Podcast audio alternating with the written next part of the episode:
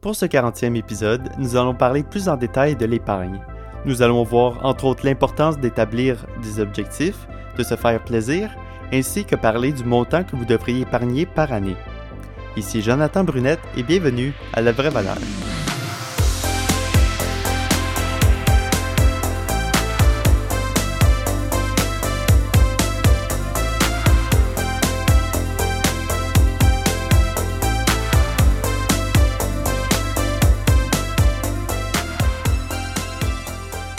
Le contenu de ce podcast reflète seulement mes opinions personnelles.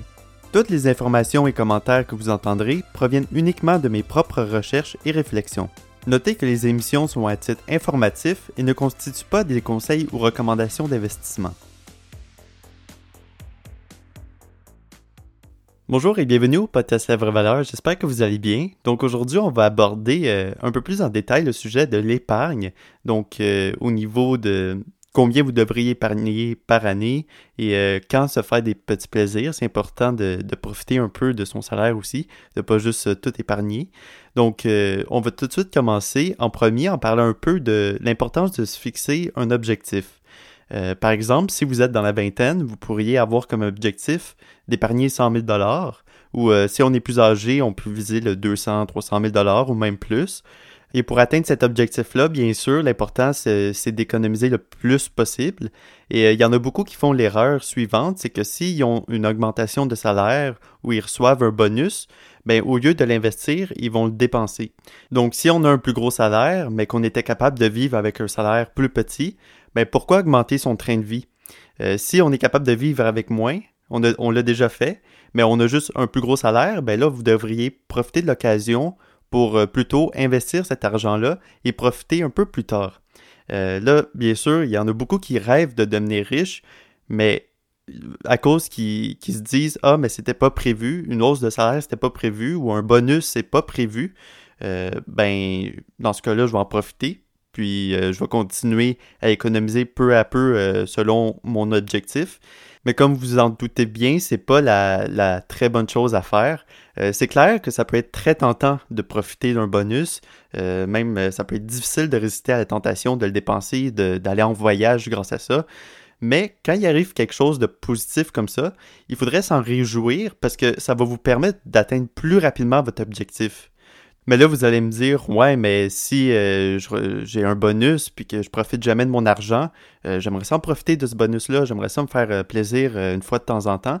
Ben, à ce moment-là, c'est là que ça va être important d'établir un sous-objectif à votre objectif. C'est-à-dire que si vous avez pour but d'économiser 100 000 vous pourriez établir comme sous-objectif 75 000 Donc, quand vous atteignez ce montant-là, vous, pouvez vous féliciter en faisant un petit voyage, en achetant euh, un nouveau vélo, en faisant une certaine rénovation dans votre maison. Faites quelque chose qui va vous rendre heureux, mais qui ne va pas tout briser vos, économies, bien sûr. Partez pas en voyage pendant euh, un mois, je ne sais pas où, que ça coûte super cher.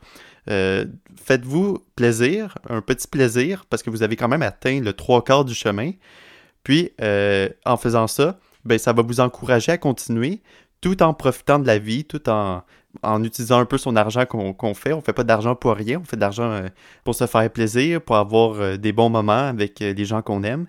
Donc en mettant une sous-récompense comme ça, ben ça va vous permettre qu'au lieu de dépenser, ben, l'argent que vous auriez dépensé va être investi et donc ça va générer plus d'argent.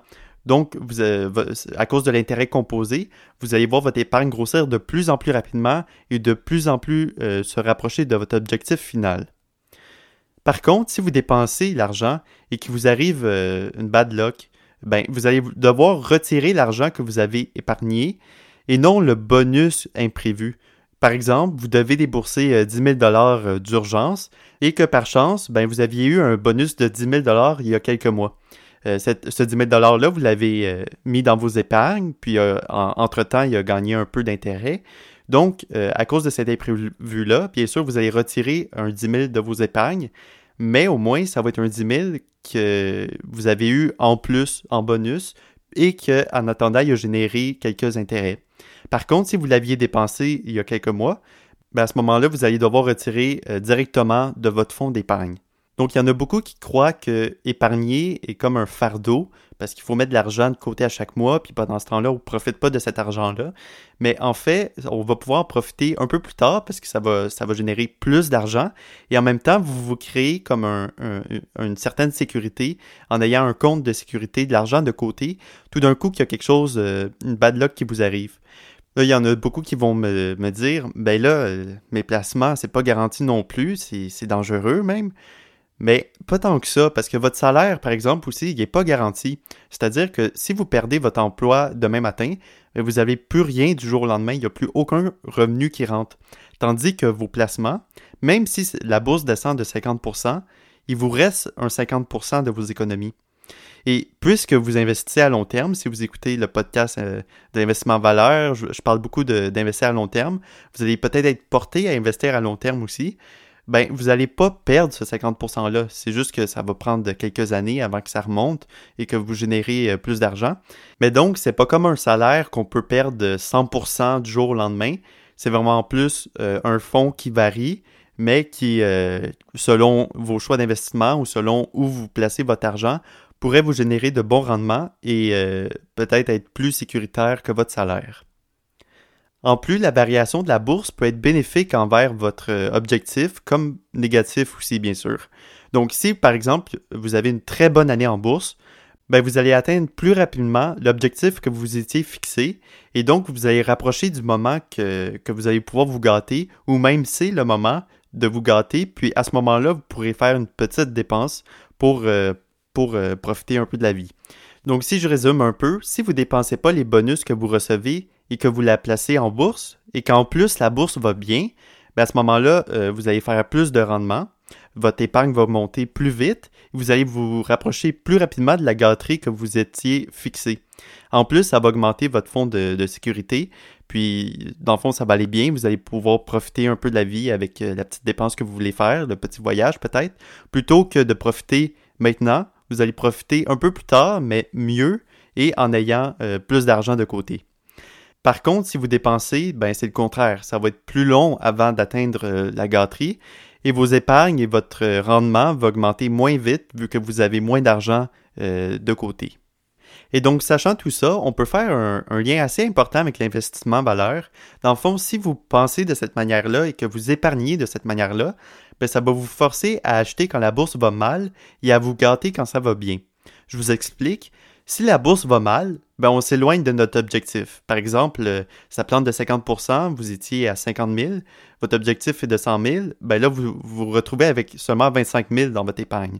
Donc, vous allez devoir attendre avant de, de vous gâter et économiser en attendant pour essayer de vous rapprocher de votre objectif. Donc ça, ça va vous forcer à acheter en bourse des choses à rabais parce que bien sûr, quand la bourse baisse, généralement, on trouve euh, beaucoup de rabais. Donc, ça va vous forcer à acheter euh, des, titres moins chers.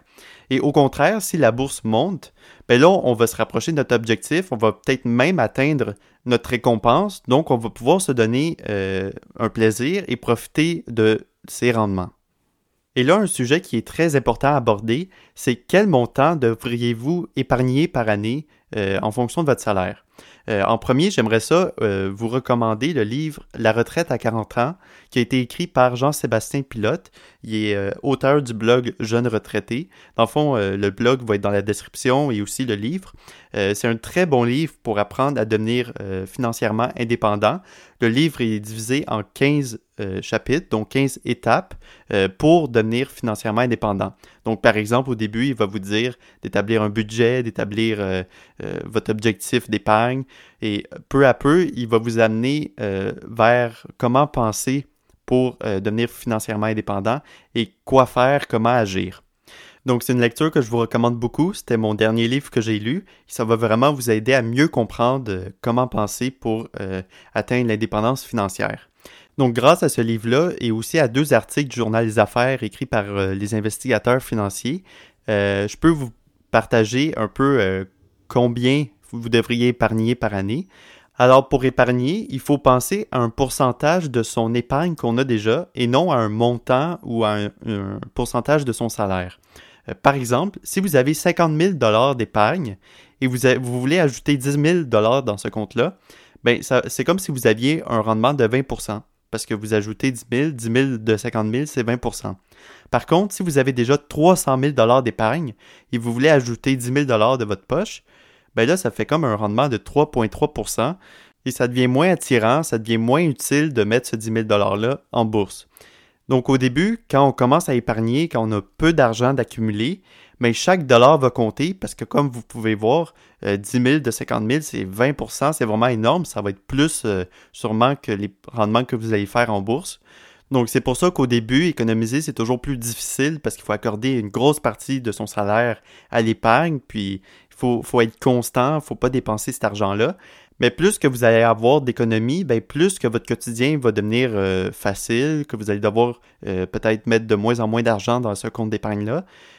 Dans le fond, quand votre compte d'épargne augmente, ben, vous avez deux choix. Soit vous augmentez votre taux d'épargne, donc euh, au lieu de mettre 10 000 dans votre euh, compte d'épargne qui a déjà 300 000, si vous mettez 30 000 ben là, ça représente comme un rendement de 10% Donc là, c'est assez considérable. Donc là, ça vaudrait la peine de mettre 30 000 Sinon, vous pourriez focuser votre temps euh, pour, dans le fond, maximiser vos investissements et augmenter vos rendements. Parce qu'on s'entend que si vous, vous essayez au maximum, vous, vous grattez chaque petit sou de votre salaire, puis vous mettez au final 10 000 dans un compte qui a déjà 300 000, bien là, ça donne un rendement de 3,3 alors que si vous aviez focusé votre temps euh, sur vos rendements, à essayer de trouver les meilleurs titres possibles, euh, ben là, vous allez avoir un meilleur rendement que 3,3% bien sûr.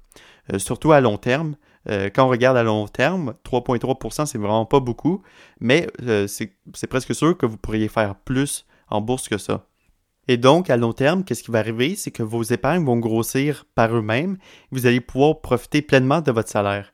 Donc, au lieu de mettre le 10 000 euh, en bourse dans votre compte qui a déjà 300 000, ben euh, vous allez pouvoir utiliser ce 10 000-là pour peut-être euh, vous acheter une nouvelle voiture, faire un voyage, quoi que ce soit, mais vous n'allez pas devoir vous restreindre à mettre ce 10 000 $-là, comme quand vous aviez seulement 50 000, que là, ça représente 20 de, de votre compte d'épargne, alors que là, ça représente juste 3,3% puis vous faites plus en bourse que ça, donc ça devient beaucoup moins important à ce moment-là d'épargner ce montant-là. Alors, c'est ça qui conclut l'épisode d'aujourd'hui. J'espère vous avoir éclairé un peu plus sur l'épargne. Donc, euh, simplement en tant que rappel, c'est important d'établir des objectifs et aussi des sous-objectifs parce qu'il faut bien profiter un peu de l'argent qu'on fait. Et plus que vous allez économiser, plus que votre euh, fonds euh, d'épargne va augmenter, bien plus que votre quotidien va devenir facile, moins vous allez devoir euh, prioriser sur l'épargne, mais bien sur vos rendements. Et bien sûr, c'est pas tout le monde qui a le temps de regarder la bourse, de suivre les titres. Aussi, il y en a qui ont peut-être trop peur de faire ça par eux-mêmes. Alors c'est pour ça que c'est important de, de, faire des bons choix, de choisir peut-être une firme d'investissement ou de choisir un fonds négocié en bourse qui va rapporter un certain rendement par année. Et donc, à long terme, vous allez euh, pouvoir profiter de votre salaire que vous faites et euh, tout en ayant un gros fonds d'épargne qui euh, augmente continuellement grâce aux intérêts composés. Alors, pour toute question ou commentaire, vous pouvez écrire à info à. Sinon, vous pouvez aussi partager dans la communauté du podcast La Vraie Valeur. Le lien va dans la description. Je vous invite à vous abonner au podcast afin de ne rien manquer. Et sinon, je vous dis à la semaine prochaine pour un autre épisode de La Vraie Valeur.